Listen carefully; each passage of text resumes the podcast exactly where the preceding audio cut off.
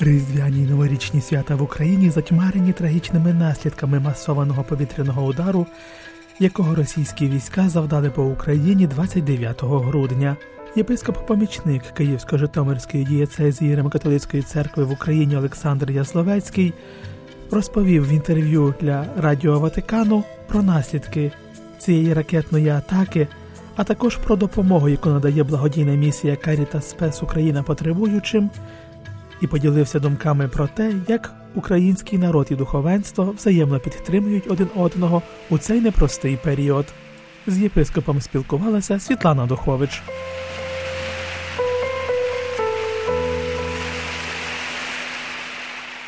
Владико, чи могли би ви розказати трішки про наслідки атаки, яка мала місце вчора вранці? Ну, постраждали багато міст цього разу, більших чи менших міст. Ну, в нашому випадку то, Київ постраждав найбільше. Тут багато людей прокинулися саме, чи прокидалися вже, збиралися на роботу від дуже потужних вибухів. Те, що, ми теж хтось в укриття ховався, зазвичай люди ховаються від цих сирен, які, останнім часом вони день і ніч включаються, виключаються. Багато людей якось їх там ігнорує. Але всі зрозуміли, що це досить давно такого потужного обстрілу не було. І потім в медійному просторі почали з'являтися цифри, що цей обстріл дійсно масований. От навіть зараз, пам'ятаю, вже трохи по факту, трішки часу пройшло, то кажуть, що Росія витратила цього разу на 1,27 мільярдів доларів на цей обстріл. То уявіть собі, скільки це коштів пішло, заради чого, заради терору, залякування, пригнічення тут людей. І в Києві так одразу теж почали з'являтися з фото тут, там, і ці вибухи чулися, і ці цифри почали рости. Ви знаєте, ми рахуємо, Україна рахує так насправді тільки цивільних. Ось, але гинуть військові, гинуть люди, які працюють на військових підприємствах. Таких людей офіційно не рахуємо, а втрати є і по всій Україні. Важко навіть про це говорити. Владико, ви теж є президентом Карітас-Спес. Якими є ваші зараз основні напрямки діяльності і на чому ви концентруєтеся? Коли мова про цей обстріл, то в принципі якихось особливих там дій не потрібно. Карітас, чи римокатолицький, чи греко-католицький. Ми далі реалізуємо ті проекти, які вже якось запустили. Працюємо над новими проектами, готуємо їх. Ось, але з таких серйозних таких проектів, то ми тішимося з того, що ми можемо на рівні там з такими великими організаціями, там навіть державними чи благодійними, ми можемо також брати участь у відбудові в тих чи інших місцях житла для постраждалих. Звісно, це капля в морі, і потім постійно руйнування знову відбувається, як бачите, і знову це таке. Але краплина до краплини, все одно ми цих людей підтримуємо, даємо їм надію. Сьогодні йду в Васильків, після обіду біля Києва відвідую, там майже 30 осіб проживає в Карітасівському будинку переселенців, яких майже там більшості з них там нічого не залишилося, вже вони зі Сходу. Їду просто, щоб трішки з ними побути, там поколядувати, відслужити святу месу з ними, молитися, ось так. Тому це передусім відбудова, але також це і звичайна допомога продуктовими наборами, тут чи там роздається. Це соціальна кухня, багато людей приходять, ми по Україні маємо це медицина, тобто медичні ваучери.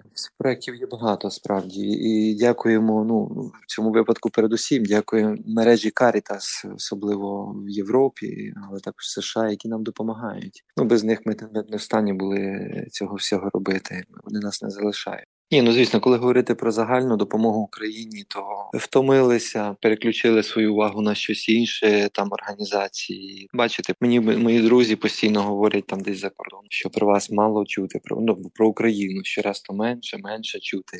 І звісно, вразливість людей тоді багато.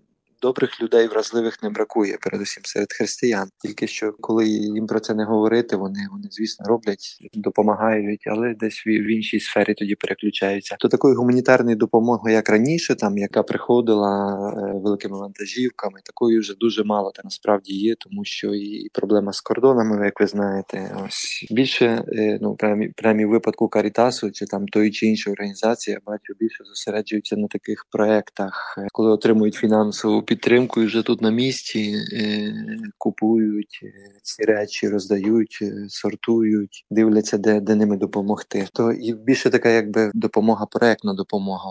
Вона, звісно, контролюється, звітується дуже докладно. Потім з цим набагато складніше, треба мати людей, якби які адміністративно це все огорнуть. Владико, останнє запитання. Наближаємося до початку нового року. На жаль, минулий рік також приніс багато страждання українському народові. Я хочу вас запитати, що вам особисто і, як на вашу думку, єпископам, священникам і богопосвяченим особам допомагає продовжувати стояти з народом, допомагати людям? Ви знаєте, воно так, роль єпископів, взагалі духовенства дуже важлива в такі складні часи, тому що люди потребують і доброго слова, і слова Божого передусім потребують, так?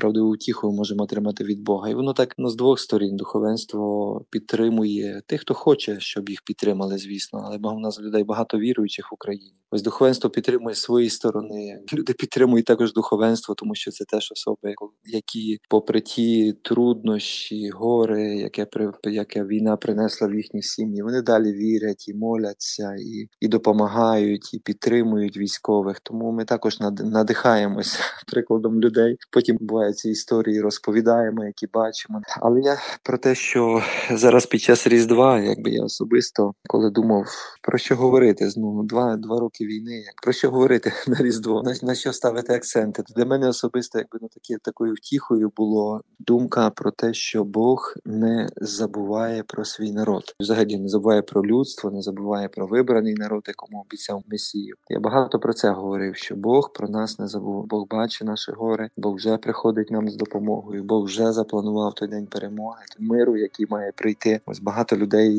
наших моляться, багато людей запевняє в тому, що моляться за нас і за кордоном. Це оце якби меседж, що Бог нас не забув. На щастя, якби багато людей, християн, свідомі цього і не знеохочуються, і вірять в те, і продовжують молитися. І навіть виразом, знаком цього це було того, що люди в нас далі тримаються Бога, бо звідки очікувати допомоги, як не від нього. Є те, що на Різдво багато дуже священників казали, що храми були переповнені. Навіть таке здивування було, тому що відомо, що Різдво, таке свято, завжди прийдуть так звані номінальні католики, так, які ходять рідше від тих, хто відвідує храм щонеділі, але людей було справді багато. Собі настоятелі дивувалися, казали, що перед війною не було так багато людей, як зараз у храмах. Потім так зрозуміли, що багато дуже людей православних прийшло, так, особливо з церкви, яка не святкує Різдво 25-го, як йшли до тих, хто святкував, як вибирали собі. Ось, але це свідчить про що храми переповнені, свідчить про те, що наші люди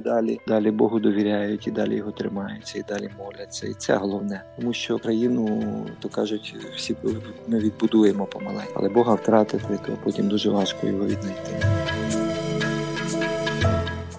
Це була розмова із єпископом-помічником Київсько-Житомирської дієцезії Римо-католицької церкви в Україні та президентом благодійної місії «Карітас-Спес Україна» преосвященним Олександром Язловецьким.